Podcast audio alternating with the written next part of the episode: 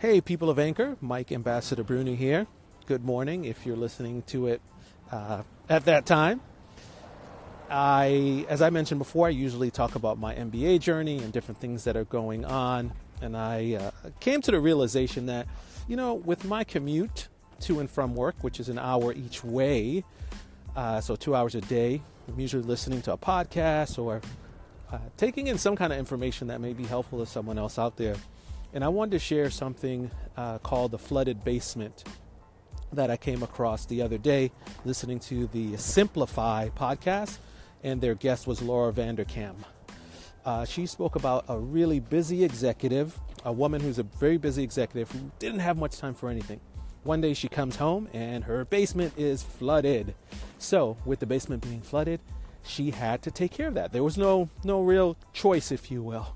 Um, of course, there was choice, but the uh, the ramifications uh, is mold. So she she she moved things around as she needed to, and at the end of the day, um, it took seven hours for her to get that done. But she moved things around in order to do it.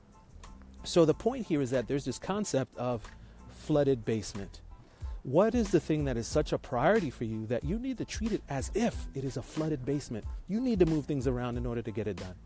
That was one of the main uh, things that I took away from from this uh, podcast with Laura Vanderkam, is making priorities priorities. You know, putting other things aside and treating it as if it is a flooded basement. So I hope that's helpful to someone. As I learn, I'm going to pass on the knowledge.